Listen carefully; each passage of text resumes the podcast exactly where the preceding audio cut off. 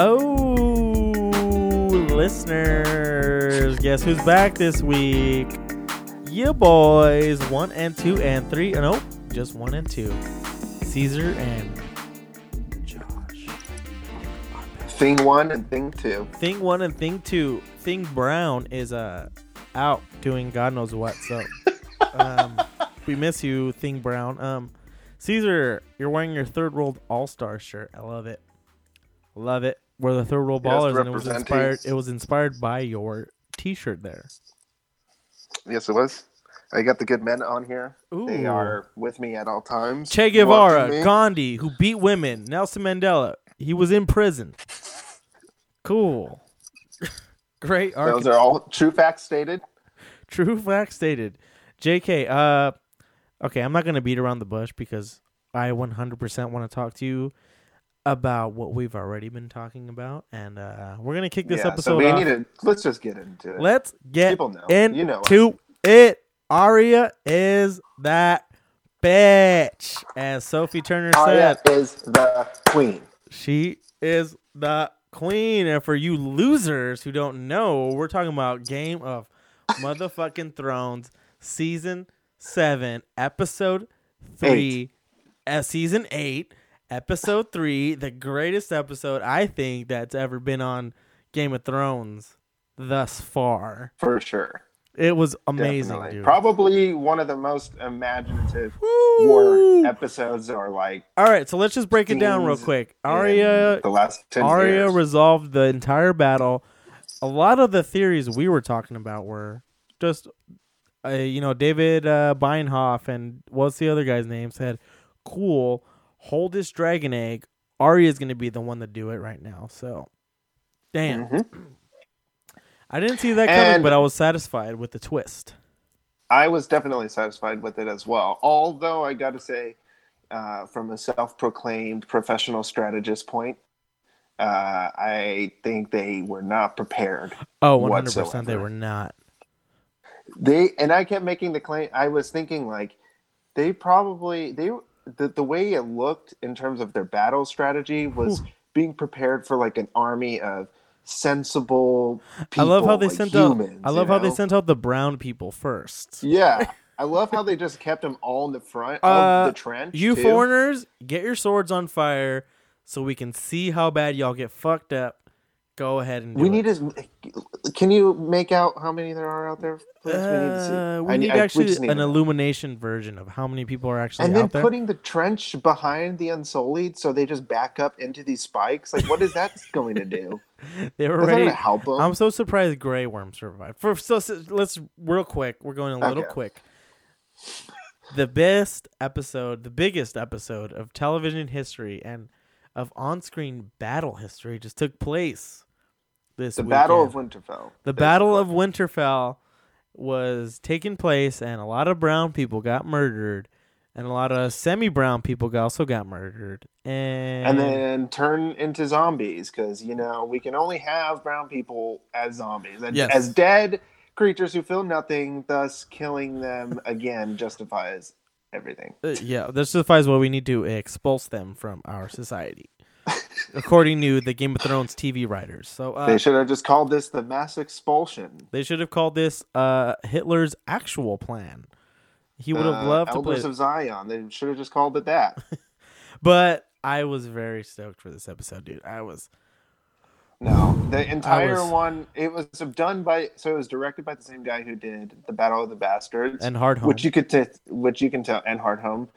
And you get that sense, of course, with the sort of piling up of the dead, dread on top of each other, the dread, the buildup, the sort of clicking noises that he keeps in it, kind of like a metronomic click that like keeps the heart palpating, or palpitating, whatever that word. And just the beginning when they hand Sam the two dragon glass daggers and he's just like walking around. I love that entire sequence just takes place silently, and it's just not necessarily silently, but like no dialogue that kind of. There's nothing to be said at that point. Everyone knows what they need to do. They need to keep each other alive. Exactly. And everyone's objective isn't even at this point to defend Winterfell. It's keep your own ass just alive. Just live. Oh man, I just love the anticipation they built around it. And there was so much criticism, like, "Oh, it's too dark." Like, what? It was, dude. It's like, are you fucking kidding me? They're fighting in the darkness middle of the night. Yeah, they're fighting darkness. Literally dark. Yeah, let me turn the flashlight on, dude. Yeah. Hey, anybody got flashlights? They're asking around. Dude. Come on. My God. Oh, my. So let's just break it down. If anything. Okay, so, yeah. So it starts off with Sam, obviously, getting the daggers. He's walking around, surveying everything. I love the kind of long sequences that they take to make walking around the castle. It feels really, really great.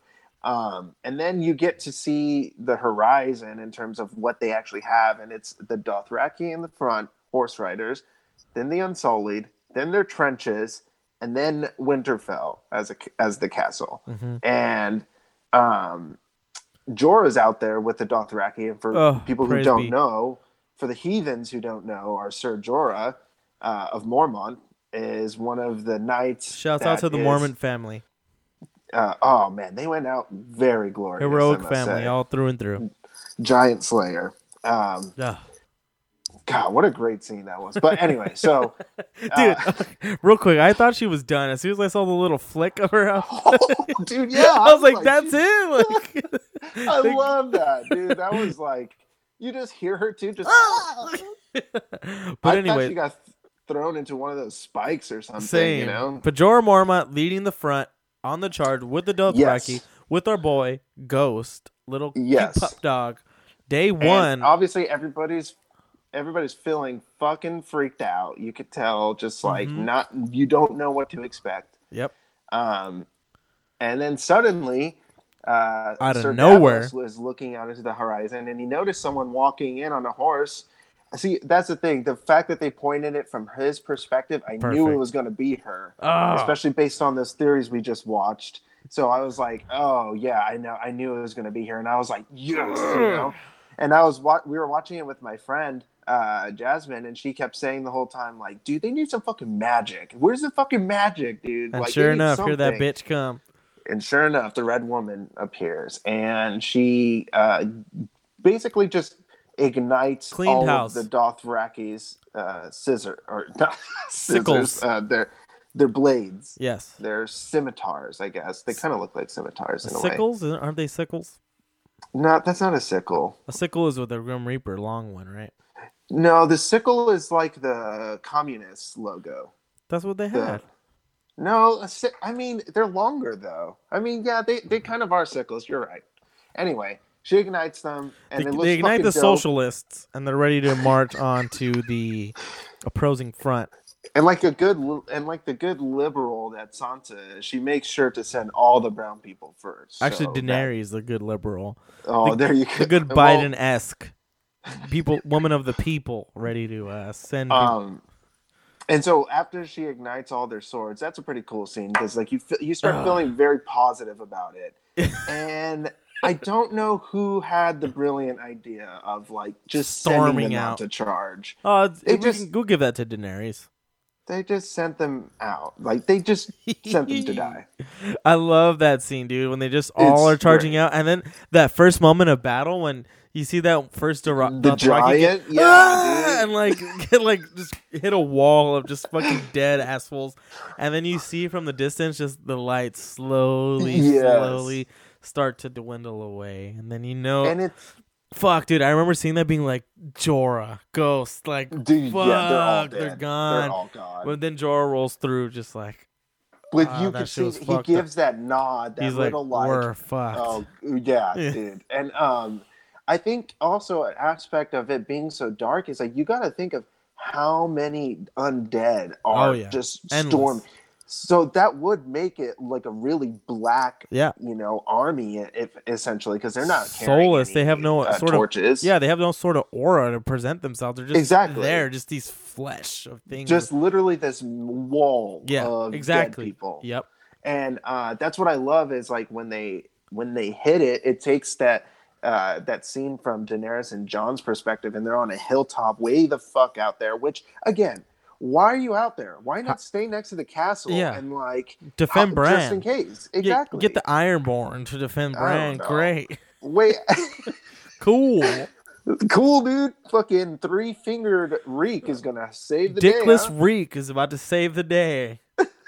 And so that scene is really cool though, because when you see them slam into it, you just because the light obviously reflects off of them, and you just see how many dead there are, and it's non-stop. Like I just got this dread feeling like they're all dead. Yeah, and for a moment I thought they were all gonna die, dude. I was ready to be like, damn, like what's gonna really happen right now? Yep. And sure enough, right when the like Josh said, right when some of them start returning, the survivors of that little battle. They know they're going to get rushed on. And sure enough, you just it was like a tidal wave. They treated it like an ocean of dead people swarming on them. That was one of the scariest scenes, I think, because you honestly think they're going to charge at you like a regular army would. Nope. They're coming and they're climbing on top of each other because they're just trying to get in. They're just trying to push forward and get through this shit. It was the craziest thing. Like I would have fucking ran. That one guy, northern man, he just like started running as soon as he saw. Dude, shout out to all the people I wanted to survive except Jorah, R.I.P. to the king. Surviving, definitely. Dude. And fuck, man. I mean, did you see that article about Game of Thrones? Writers are cowards for not killing main characters in the battle. I mean, and like I honestly do kind of wish they did kill if Brienne or Jane. That would have been like. I mean, dude, there's three more episodes to go. Exactly, it's not done. And then it's again, Jorah was a huge part, a crucial part. Yeah, the reason Daenerys is where she is because of Jorah. And the reason Winterfell is in the shape that it is because of Theon, too. Like, Theon gave that shit up, also had the opportunity to take it over, left it over to Ramses. Ramses took it over, and also saved Sansa, who also stormed that castle with her brother John. Like, come on, to say that he's not a main character, it was just insulting to me. Yeah. It's kind of a. I mean, also, I think people just love to shit on it. Like, they all want to find something wrong with it. People who don't watch it don't give a shit. It's like I've seen all the memes, of course, of like, people watching Game of Thrones and like me, and it's like this old couple eating inside, and there's all these fireworks going on outside. Honestly, there's something wrong. There's something wrong with you. Who cares? Yeah. And like, I mean, given it's a show, of course, but come on, like. It's a cultural phenomenon. It was a good bat, and it was a good episode, regardless of what anyone thinks. It was a good episode. They filmed it very well. Everything good cinematography. Good, perfect cinematography. Everything about it, like dude, I honestly thought Daenerys was gonna eat it. I was like, damn, this is it. Dude, that's this the is thing. It. Like, this is how she goes. Look like it. I mean, okay, so then after they the dead obviously just fucking rush them and then just start swarming all of the. Melisandre comes in and lights the trenches up. It gives them a little bit of time. Well, first Jon and Daenerys come out with their dragons and like kind of help them a little bit. Right. Yeah, which I thought was pretty badass. I was like that fucking storm, that like snowstorm starts coming in, and when that started coming in, I was like, wait, now we're dealing with like. Environmental shit out of here. Exactly, Night King magic too, because we don't really know what else he can do in terms of magic. We just know he can raise the dead, basically, right? And turn other people like him. So that was really cool to see. And then after that, they just get overwhelmed, have to retreat, and again, leaving the Unsullied, one of the best fighting warriors, the most ruthless, brave warriors in all of the world. Yeah, you leave them in front to protect the retreat, in front of the trenches. So as they back up, they're backing up into these spikes. Yeah, and of course, Grey Worm has to make that last-minute choice of leaving them in there. Yep, but defend the retreat when obviously because of the snowstorm. They can't light the trenches with the dragon fire, so Melisandre has to come. Loved her. I loved that part that she played in. Melisandre is also that bitch. She really stepped through, dude. All the theories, we had a bunch of theories. She was going to get stabbed in the heart. She was going to be one of the swords for Azor Azahi to be Jon. And what happened? She just played her own little role, came in, did what she needed to do, gave Arya that sense of encouragement, and just was like, you know what? I did my damn thing. Goodbye, y'all. It turns out in season 3, too, she did tell Arya about closing blue eyes and brown eyes and stuff. So it's interesting. Like, it has been set up for a while. For a while. The expectation, obviously, within that entire episode was that Jon was going to be the hero. And he, honestly, just acted like an idiot the entire episode, pretty much. He really did. Flying around in a storm. Storming at the Night King to know you're surrounded by the dead. Like, he's going to do some shit. He's a trickster. He's going to get you. And dude, right when I saw that happen, when I saw him running at him, I was like, dude, he's done. Like, he knows this guy can raise the dead. And how many people are you surrounded by? Yeah, you know? All the dead. And that part was great, too, because, like, after they light the trenches, you know, obviously they have some time to prepare to start manning the actual castle. The dead just start swarming the fire. World War Z style. Oh, does that happen in that? I just know in World War Z, they just start piling in on each other and climbing through. See, and that makes sense that they would do something like that, you know? Yeah. So that was interesting to see. And then obviously, once they make a break into it, they just start storming the walls. And again, why didn't they have like burning oil or like something? Something to light these fuckers up as they were climbing? What is it that they used in the Blackwater battle? Wildfire. Why didn't they have some wildfire? Dragonfire. No, they had wildfire. Wildfire. Yeah, it was what.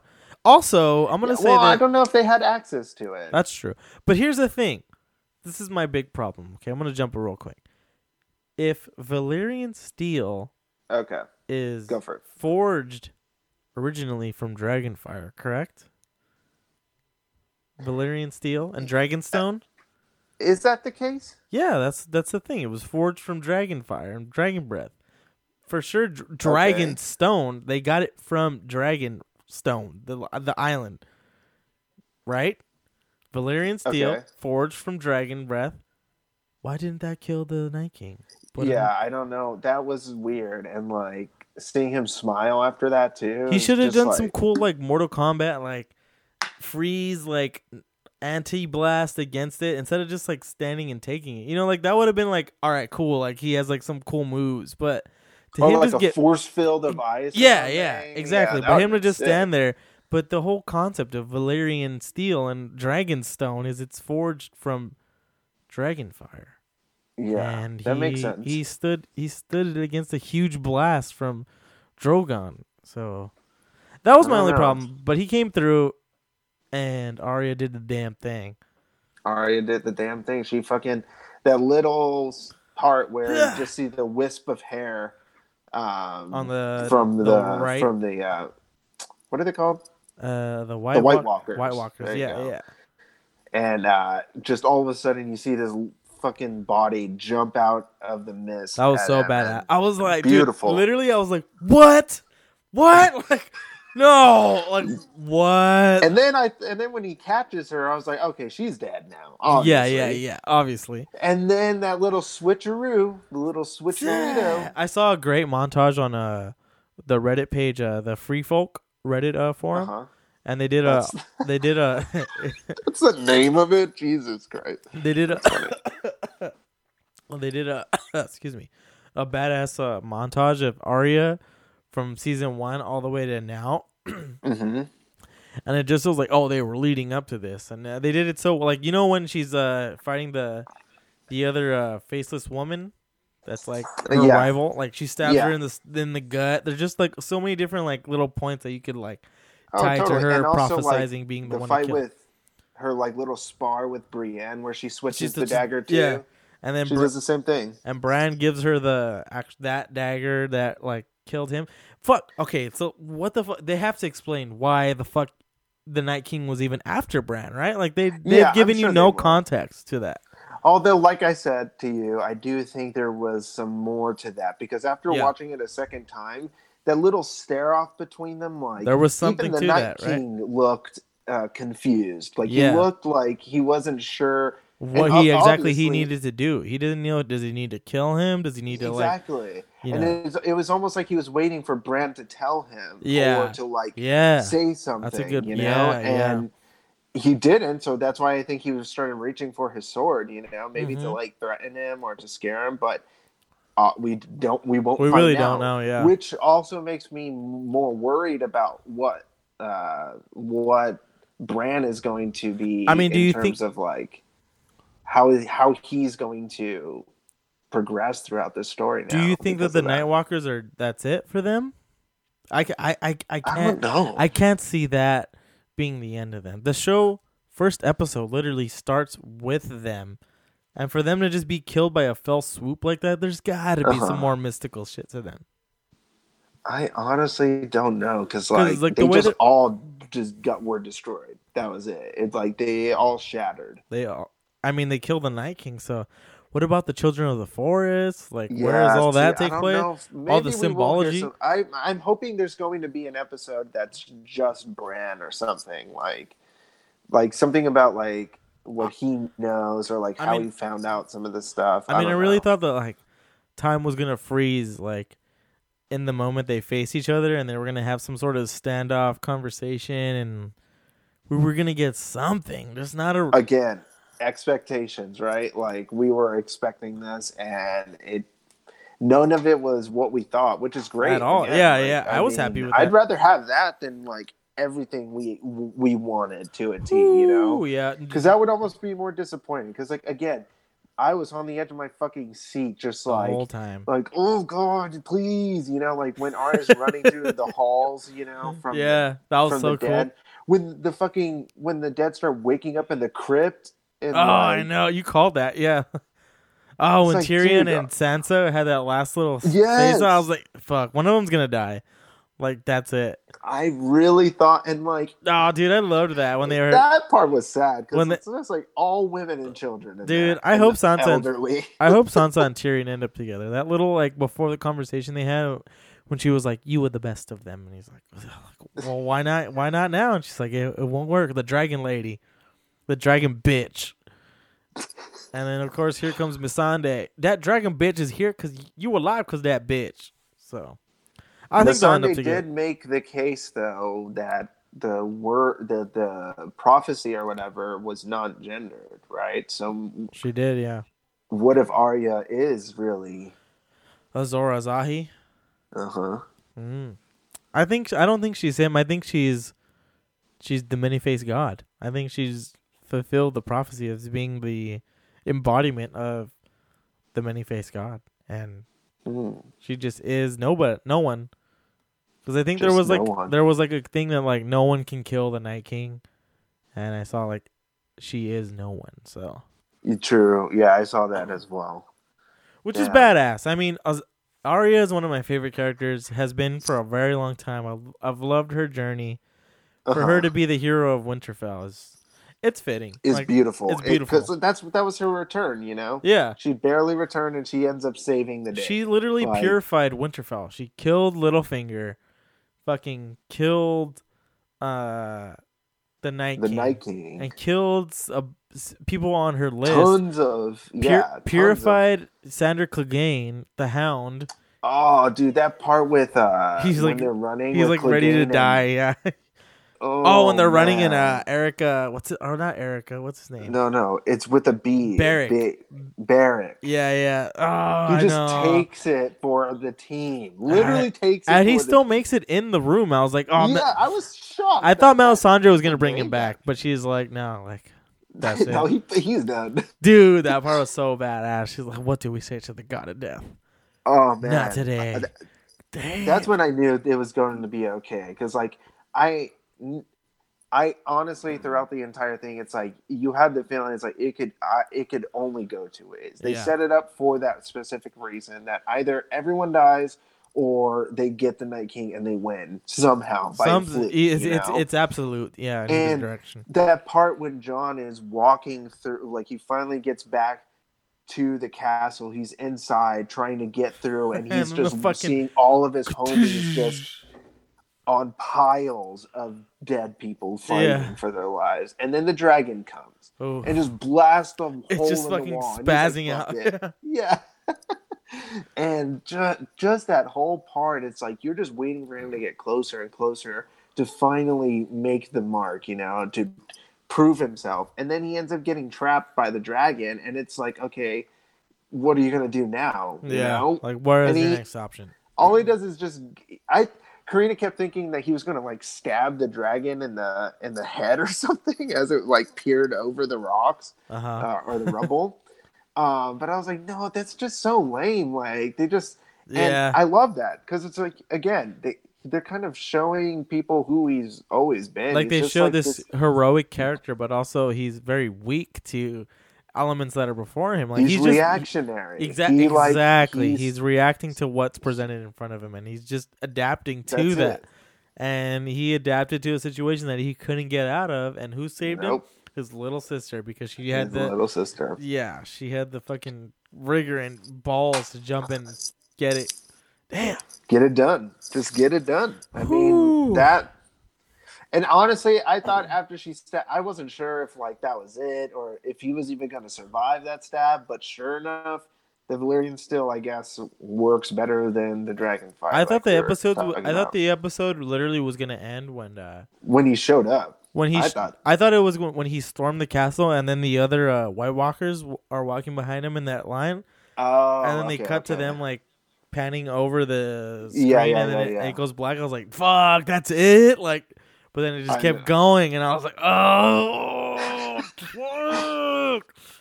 Now to compare this to, the only other great battle scene that I can think that has a very similar tone to this, which deep. I think this episode sort of carries influences from, and I mean, that's Lord of the Rings set the bar, I think, for a lot of like the fantasy action that could be done really stylistically. They also use a lot of undead elements in that too, right? Isn't there an undead army that just like? Isn't there an undead army that like ants over like enemies in that?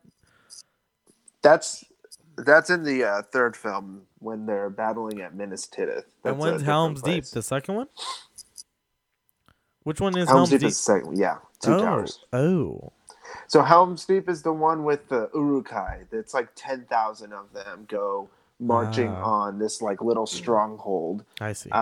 And it's shot in a similar way where it's like the battle takes place all throughout the night, and the morning comes around to, you know, kind of ease out the battle and stuff. Yeah.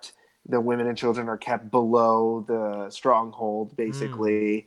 The Uruk-hai do break into the stronghold, almost make it all the way to where the women and children... Like, almost the same sort of plot. Right. But they do play out very differently. And I think that, like, stylistically, the Helm's Deep battle is much more militarily aware of itself, and it like really takes a notice of that strategy and planning for these attacks and stuff.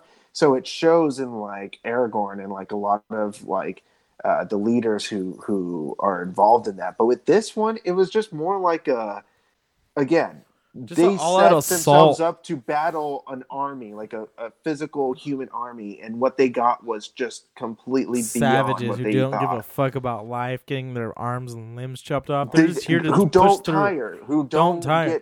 The enemy does not tire. That's it. Exactly. Like, and that's the most terrifying aspect, I think, too. So, I would say people should watch both, at least just to get a sense of like how to plan and prepare for a battle, and then how to plan and prepare and still get fucked up. Fuck! That was a great episode, dude. So yeah. Spoiler alerts if you're listening. I don't give a fuck. It's Thursday when you're listening to this, so if you haven't seen it, you're a slap dick, and there's millions of memes that go out. You've been on social media. Yeah, there's literally millions of memes that go out. Come on. Oh, man. But that was great. Avengers also came out this weekend, but fuck whatever that happened in that movie. This show was much more important. So, give me your like synopsis, slim breakdown, I guess. No, not even synopsis. Like your slim critique of it, I guess. Okay. I talked to Jawal extensively about this, and I thought that it was well resolved. It settled it the way it should have been settled. Didn't leave any room for like what if or like what's gonna happen next. Because as you know, I'm sure there's no after credits, so it just sort of ends, and you're like, okay, cool. It's pretty eventful. I liked Infinity War more because in Infinity War you're like, fuck, like shit's actually going down. Where like this, you kind of expect like it's Marvel, it's also Disney. They want to make their money. They want their characters to keep going. So you kind of already knew what was going to happen to the characters that were gone in the first movie. But I liked it. I liked how all the original Avengers cast sort of got their resolve and how it kind of just ended for everybody. Well, not everybody, but the way it did end for those that it had a big impact and ending for. So I liked it. I would recommend going and seeing it. I don't want to. I don't know. Should we spoil? You haven't seen it, so I won't spoil it. But cool movie. I'll fight you, dude. Fucking fight me, dude. Let's do it, dude. I'll fight you over the spoilers. That guy who was spoiling the movie outside of the theater. That's great, dude. How fucking wild is that? But fuck, man, crazy event for television and movie history. Yes, I mean, they made what? Billions of dollars? $1.6 billion for Avengers. It's and like Jesus. A billion people watched fucking the last episode of Game of Thrones. So Damn, that's crazy. I just think, I mean, I did see. So one thing I did want to bring up in regards to Avengers is like, there was a really cool thread that I think someone put out. His name is Sean T. Collins, and it was just about like, the creators, he put the creators of hashtag Avengers Endgame, but it's like all the original creators of the actual characters as the comic versions that, you know, these Marvel movies obviously are based off. Yeah. And it's really interesting to go through the list because it's like you don't realize how many people have had their hands in creating this like seminal classic of fucking, you know, just a bombardment of these films for the last decade, dude, and 11 years. Yeah, the first Iron Man, which was the first movie of this Avengers series, came out in 2008. Crazy. I remember talking about this in not elementary. It would have been freshman year, sophomore year, and it's like you're getting back into comics. You know, this is like all the shit that you want to see. You know, and dude, glued your eyeballs open. We were watching I was watching the first Avengers here, and fuck, man, like just from the leaps and bounds that like CGI and technology has made in terms of like making a film is so far advanced. And I remember seeing Avengers being like, damn, like holy shit, like this is the movie. Oh yeah, and I loved it when it first. I loved the first Avengers. The first Avengers was badass. So good. Yeah, it was just like exciting, and like it was a good like plateau for all these other films to come off of.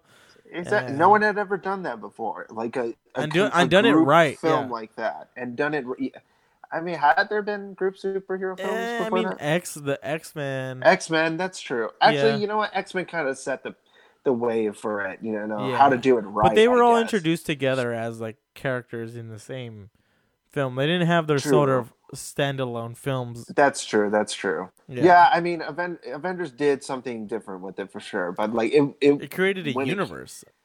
Exactly. And now talk about universe building, like that's character building. But then also, again, those characters stem from these like classics, these like comic book classics that everybody loves, you know. And like it is kind of sad that has taken a lot of precedence over what the actual art form created. I mean, like for so many people. I remember when Avengers came out and the steam of the Marvel Cinematic Universe was catching wave, and that was around the time we were starting to get back into comic books. As like as adults, and I remember starting to see the cross of like movie narrative into comic book narrative. Just bleeding into reality. Where yeah, and then it being now like, they have to have a Black Nick Fury, and then they have to explain why they have him. Well, that not only that, just it like the Marvel Cinematic Universe dictating what happens in the comic book universe, where it was vice versa before that. You know, like films were based off of these original comic book stories, and now it's just like. Disney has a hold over Marvel, so they're like, well, people love this kind of storyline and this heroic nature of these characters, so now we're going to make your films and also, you know what, your comic books, we want to sell, we want to make sure we make our nut, so we're going to make this safe storyline of like a big villain and all these people gather together and beat them, and that's it. And that is literally every Marvel comic now, pretty much. I mean, I think the last saving grace for Marvel in terms of a big crossover and huge narrative was Infinity. Like, I remember reading that with you and being like, damn, like Infinity's dope. Because New Avengers, they had the whole Illuminati, like saving the world from themselves. Those were, like, talented writers, good artists. I mean, that's the thing. Like now it's gotten to the point where it's starting to look like the movies where everything is overexposed and like super everyone's gonna be super heroic, and there's always gonna be like a big battle they overcome, and there's gonna be a hero to rise above the ashes. Yeah, where it can't just be these like actual internal struggles that the person deals with. Like people, the reason people loved old Spider-Man is because he was like the way that he was written was like a real dude with like real problems. He was like a fucking geek, you know, like. People related to being a different person. X-Men being different, you know, people of color and like people who were chastised for just being different. And now it's just like, we're the X-Men, we're Spider-Man. Like, you want to be like us, like be a hero, like today, be a hero in your community, you know? Like, I don't like that shit. Fuck all that. It's annoying. It's fucking it's pandering, dude. It's so lame. Oh my God, cringy. I'm going to spoil this for you right now, but there's a big battle in, of course, with all these Avengers movies, there's a big battle in Avengers. And, of course, as you can expect, Captain Marvel leads the charge. But who's by her side? All the, like, female characters. And what happens? What's the big line? We got this. Like, and it's just, like, a huge shot of all the female, like, characters that have been passed throughout Marvel. And it's like, that's cool. Like, I get it. But, like, it's just so obvious. You mean passed around in Marvel.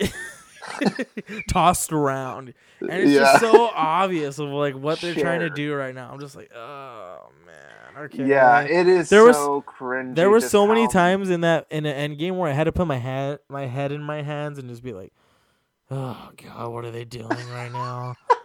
Like you just have to take it. They're really doing this. Like, okay, I'm gonna say this right now. Fuck Captain Marvel, dude. She was the most useless ass character in this movie. The way that like she's been pushed in like media and like all through the press, she's like, oh, she's the hero of Endgame. She's the new one. I'm gonna end it. She was trash. She's probably in this movie for about 15 total minutes. Garbage. Fuck her. I'm sorry. If they would have introduced her in a more like graceful, cool way, like instead of just being like, yeah, I'm that bitch, like fuck Thanos, I'm gonna go kick his ass. And God, I just did not enjoy her. Is it because like it's like checking off this like specific box like we know what you want and we're giving we're pandering exactly to you out there like, but they didn't even do it. It's like she's breaking the fourth wall and looking right at the audience and all those people and like I see you. At least Deadpool was aware of it and he's like, hey, like I'm trying to give you guys what they want me to give you. That's annoying, but also funny because they're also aware of like. Well, because he's also making fun of the audience, right? Where he's in on the joke, right? Whereas Captain Marvel's just like, "Here I am. They want you to know I'm the badass, so let me tell you how badass I am." But also, I'm not gonna. Yeah, oh my God! But also, I'm not gonna be here for a good chunk of the movie. But here I come later. Remember how badass I am? Here I am.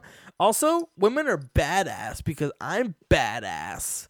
Like, okay, we know women are badass, but we don't need your Brie Larson ass to tell us. God! So call me insensitive, but holy shit, she sucked. Black Widow was the best female lead in that movie. Let me just say that.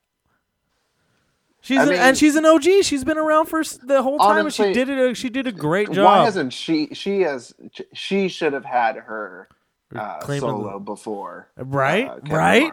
Right? She should have totally had it. Yeah, not this Brie Larson. It's ridiculous. Dude, have you seen that video of Chris Hemsworth, Don Cheadle, and Brie Larson being interviewed by like ETV or something? And like, holy shit, dude. You can just tell they hate her so much. Is that when they broke the internet? I don't know, but have you seen that? Have you seen that video? No, I haven't.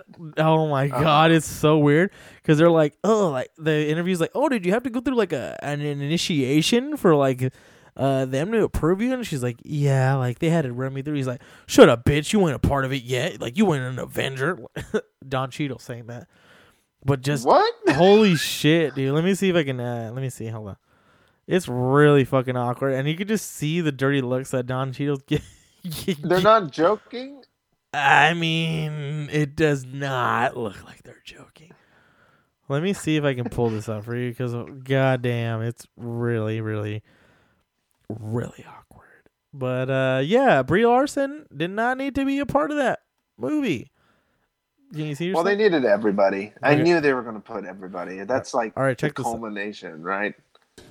So what? He's wow. proper, whatever you call that skill. Handstandy man? Circusy. Yeah. But what is that relationship like? Because you now are coming out with your doing the whole thing. Yeah, it's great because he just gets injured and I don't. It's, he does all the hard stuff and makes me look cool. But now I've told you, it doesn't make me look cool, does it? Because you know that I don't actually do it. Typical dumb guy. I do all my stunts. I did my stunts because I thought that's what everyone did. And then... Tom Cruise over here? No, I'll be the first me, not the next Tom Cruise. Thank you very much. Wow. You know, look at Don Cheadle. He does his own stunts, you know. No, we all do stunts. This is awkward. Yeah. But there's certain things that are like, you might die. So I'm like, you can do that one. Yeah. So you just said about that. Yeah. In many ways, she looks like she hates her life. For some, and it's a beginning for others. Like Brie, the new kid. This is a start, but for others, clearly this is the end game. Hey, you're the new kid. How emotional is that saying goodbye to this family, this group?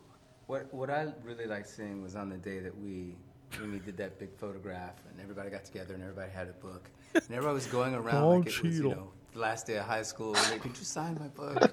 And you know, new people are meeting each other, and that's the other thing about this. There's so many characters, and we're all coming in. You look so frail.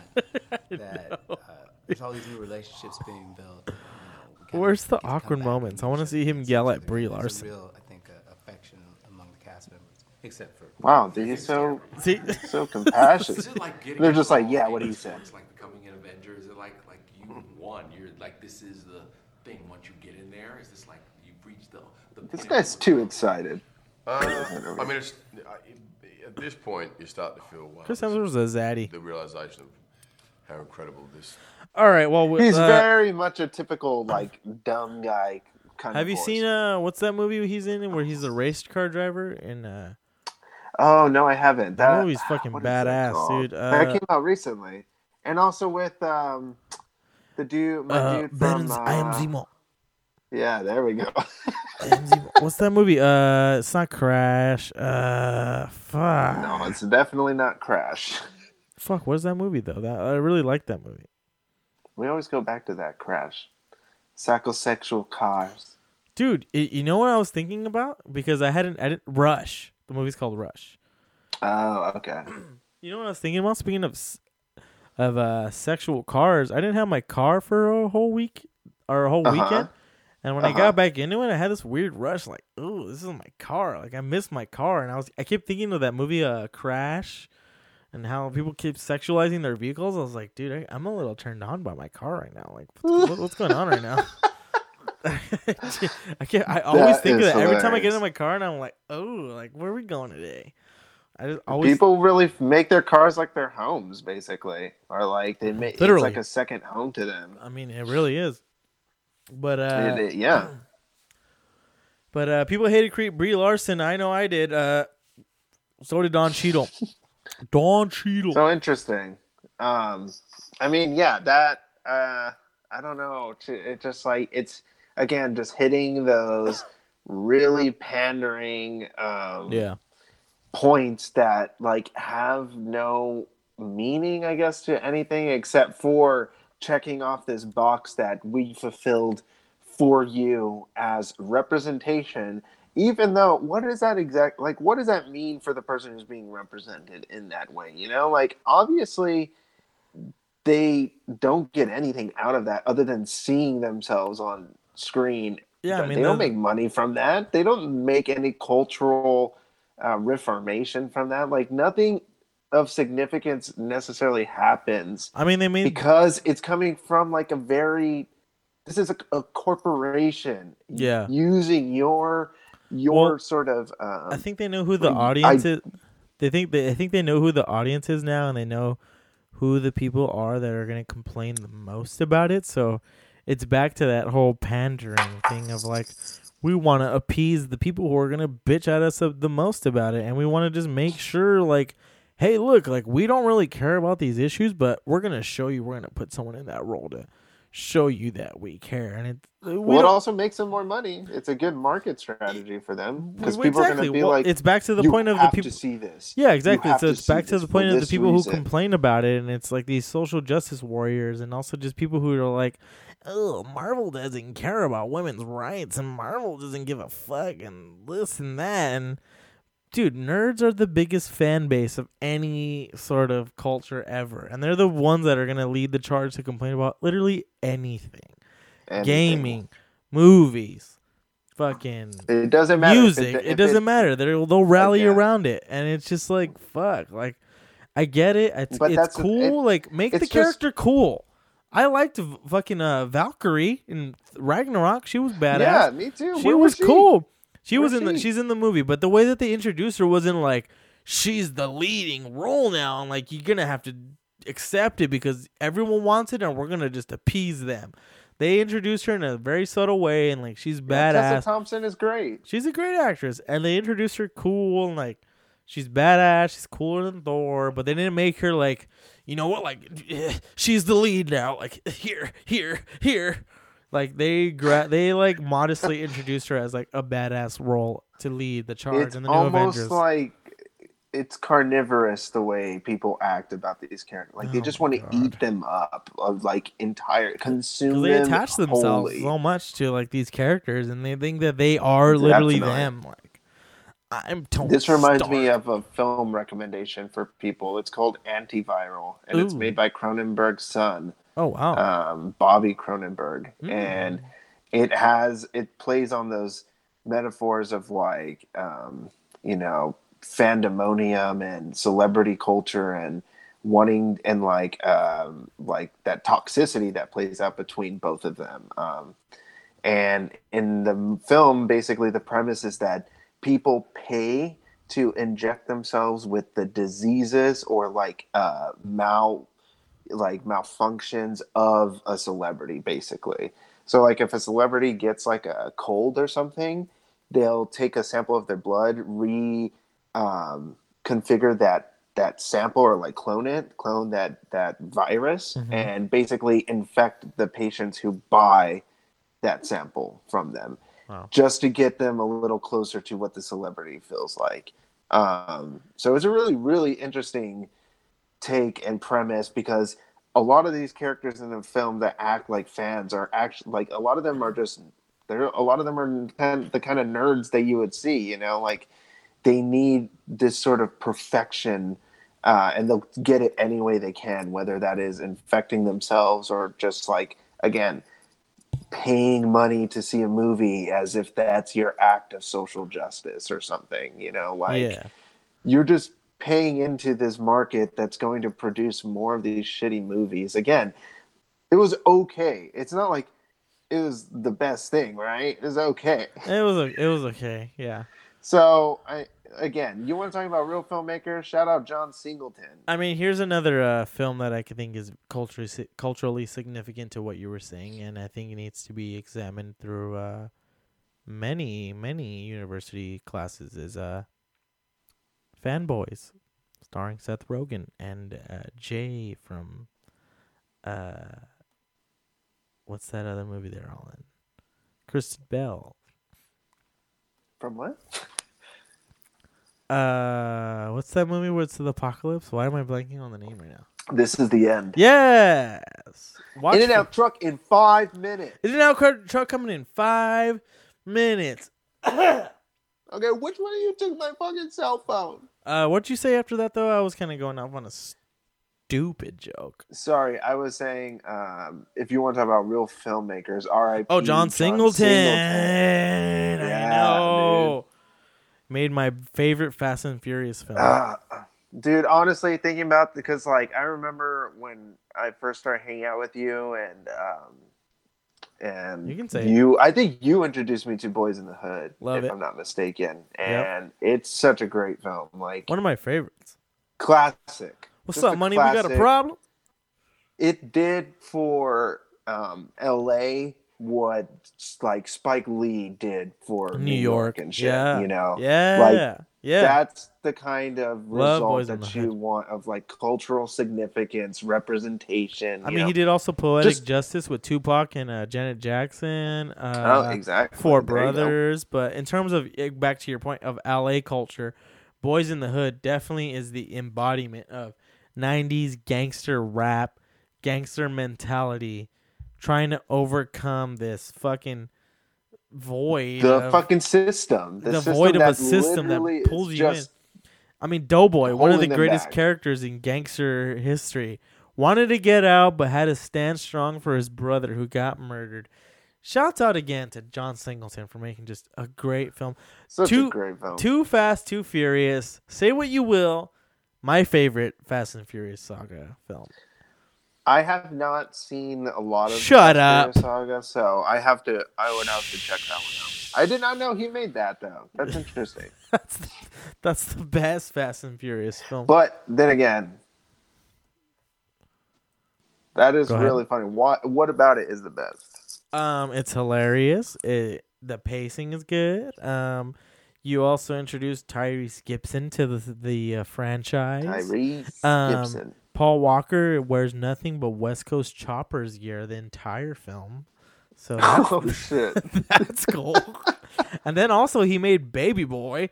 Let's not forget Baby Boy. I fucking love that movie. I mean, it's crazy though how he died, dude. Great filmmaker. Hustle and Flow produced it.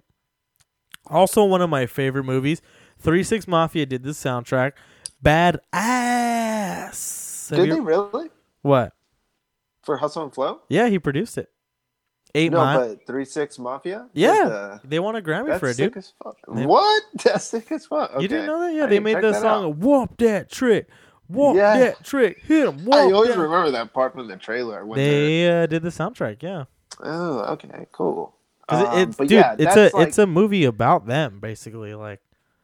It's literally about checking off the boxes for representation. Like, there you go. That did it right, dude. Those movies did it right. They didn't give a fuck. Because here's the thing. They weren't trying to make a film to be this sort of film company director group that made a film that, we made a film to represent these people.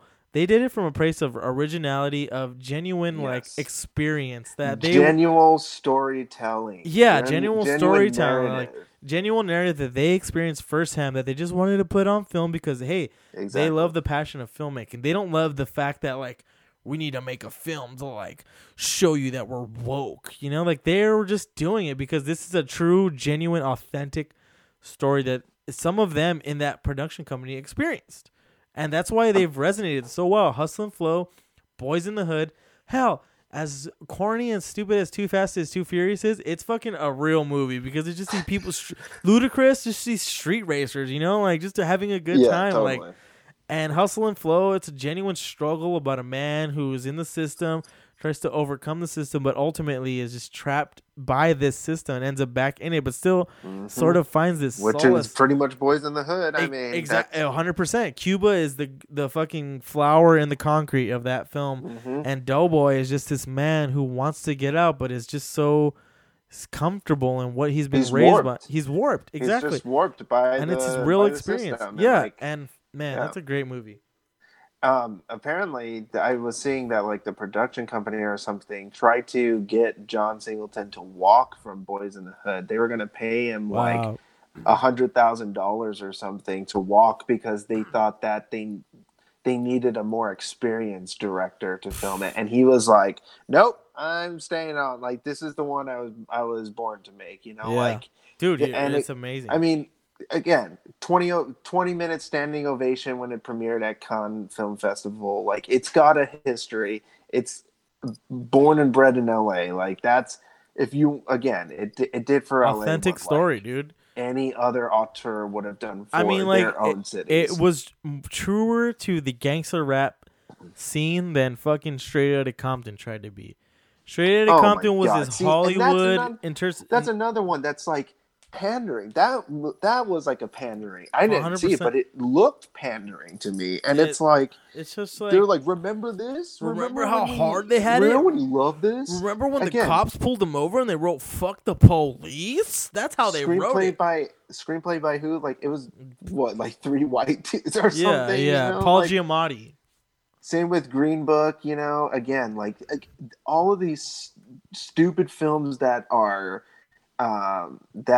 like conjoined to the marketplace of ideas, if you want to put it that way. But it's just the marketplace where they can sell these ideas back to us. We're just eating the same shit that we love, you know? Yeah. And it's really disappointing to see sometimes in film. And like now we get shit like this where this guy dies. I mean, even like I'm gonna say even like Spike Lee, I'm not a huge fan of. I'm not a huge fan of him either, but because I even think his films are a little more pandering-esque than they can be. What John Singleton was kind of trying to do.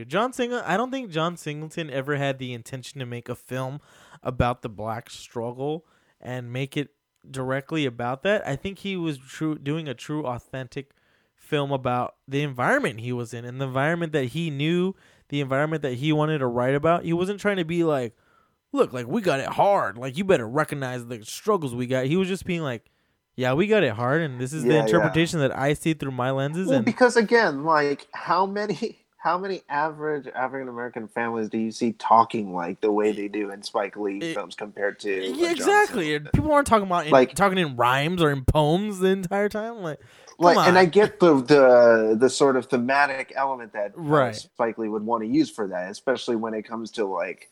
You know, a lot of his films, like they have those sort of... Chirac is very much a musical film. Of course. Which, honestly, I like a lot. I liked it a lot. Yeah, I have my problem. Get me wrong. But he's got this very French New Wave-esque to him that's like, you know, very eccentric. The editing style kind of moves all over the music, kind of interrupts. But this is, again, like you're saying, is much more grounded in real-life experience and told through that lens of just... having these normal day-to-day relations and just this shit happens during them, you know? Exactly. And like, the consequences of our choices during regular daily struggles. And I'm not one to be like, "Oh, I grew up in the hood," like this and that, but I grew up in Boyle Heights in a pretty impoverished neighborhood, and I saw like my homies get like succumbed to like being in a crew and like being a part of that inclusive like mentality of being like a part of a gang, because they came from broken homes. Like the apartments that we lived in were shitty, so I could see like the allure that they had to it. And I think that Boys in the Hood and just the way John Singleton interpreted this allure that kids had, it was very true and authentic. And you just want brotherhood. Exactly. They wanted brotherhood. And I can say from a first-hand experience, I saw them do that. You want a sense of love from someone, or like, not like a mentorship to someone to talk to, you know, like friendship. That's it. And Unfortunately, if you don't offer resources for them to find that in a natural environment, they're going to find it in a harsh one. And then again, that's like, what's his name? Lawrence Fishburne explains it perfectly in that scene where he has the two guys go look at that sign, and he's like, what do you see here? You know, like, and then it's such a perfect analyzation of like how the African-American experience within LA has just become so decentralized, but also, what's exploited, used for the purpose of, creating like this false empathy, I think, culture, if anything, like, all of that too, especially, but I mean, like, they're definitely just used for like a very specific purpose that either like labor workforce, cultural reinforcement, something like that, until they can be expulsed, like we were saying earlier with Game of Thrones. But it's full circle, dude. Yeah, full circle with expulsion, dude. And utilizing fucking people who are in an impoverished state and people of color. Bottom line. Yep. And it's fucking awful. But then again, that it teaches a lot of good lessons, I think. Yeah. And shit, was one of the first times I heard about what gentrification was. Like, I don't know what the fuck that he was talking about, but he was talking about like a billboard or something. Like, you see what that is? Because he was talking about people buying homes. Because, like, again, that happens in LA all the time in terms of like neighborhoods, just basically creating the environment for drug addiction, for violence, for just social disorder, to the point where families have to leave, and then you go in, buy the property for pennies on the dollar, bulldoze it, put your own housing up, and then sell it for more expensive. And now these people have nowhere to go. And now there's no more of that like community anymore. So fuck you. Shouts out to John Singleton. Thank you. You were an ally. You were a hero. Amazing filmmaker. Thank you. And also thank you to Game of Thrones for providing 10 years worth of entertainment. It's a crazy time we're in right now. It's a pivotal time. Great shows and movie series are ending. A hero just died. We're about to hit an election next year. I also didn't notice how fucking apparent Joe Biden's teeth are, that they're fake. Holy shit. I don't know if you've noticed how big his chompers, his chompers are ridiculous. How could you not notice, dude? Because I never really paid attention to him, but now he's fucking in my face. He looks crazy, dude. He literally looks like a different person compared to like the videos that have been released of him. Well, I was listening to Chapo today, and they were talking about how in the 80s when he ran for president, his hair was basically gone. When he came back for Obama, he had like a full head of like gray hair. They're just like, no one noticed that. Like, come on, man. Like, I saw a picture of him today, and I was like, dude, how does he look? Like, he looked ancient back in the fucking 90s. Kick Thanos' ass. Shouts out to him making a cameo in the Endgame. Oh wait, that's real. Yeah. God, it's real. I'm gonna say it's real. I need you to see it, because then you'll be like, oh, I don't want to tell you when he comes out, but when you see it, you'll be like, holy shit! Like the way they did it, they're like, are they trying to make Joe Biden right now? I gotta say something. This fucking marriage between like the comic world and the military industrial complex is really fucking gross and stupid. Gross. Yeah. It's like, again, with that Captain Marvel shit and like her being like with the Navy and talking about how much fun it was, so good. She was so glad to be in the Air Force. Like, what, dude? Did they also let you fucking pilot a drone real quick too, and just told you to hit this target? Yeah, where's the drone? Yeah. Yo, can I pilot that drone real quick? I'm gonna end it over there. If I was a younger man, I'd kick Thanos' ass. Why don't we just go over to Syria and kick their ass right now? What did he say about Trump? If I heard him say that in front of me, I'd kick his ass. Oh my! What a he's such a loser, dude. And he's gonna make the Democratic Party be huger losers, because I can't guarantee that he's going to be the nominee, but it's a scary ass thought thinking that he probably will. He's close. He could. He very well could be, because people want to be safe and they want to have that Obama mentality. He was around with Obama. He kept us safe. That's all he's been writing on that this entire time. Like, people have literally wiped away his history and probably his memory to the extent that he can just do whatever now. He was a huge piece of shit in the 80s. Oh, man. Huge. Fucking emperor of the crime bill. Yeah, wanted to fucking put people away for fucking smoking basically threw Anita Hill under the bus, you know. Just a fucking reviled cretin. Yeah. Well, here we go again. It's like, with that legacy, what the fuck was Obama thinking, picking him as a running mate? Yeah, I mean, he needed those fringe safe votes. He needed the Republicans. The APAC. Exactly. He's like, hey, he was kind of a vet, but not really. But also talked about being how badass he was. So here, look, he's on my team. So people were like, cool. Hey, I am. My approximation to the Jews kind of makes me Jewish, so you gotta have me. Yeah, here he is. Here, take me. But also at the same time, he was touching a lot of people. Oh my god, dude, it's just ugh. Well, ugh. I don't know. Let's end it. We're nearing the end of this episode. Let's end it on a positive note. Caesar, I read Ruined, really liked it. Cool. Oh, thank you, dude. Gave me some Holy Mountain vibes, but also some cool combat vibes. I think that's what you're going for. Yes. I also read through the Jazz comic that you gave me, but I've read all. I have all those old original issues you had for the art show. So it was cool. I really like the Sun Ra and the Chico Hamilton one. It was cool.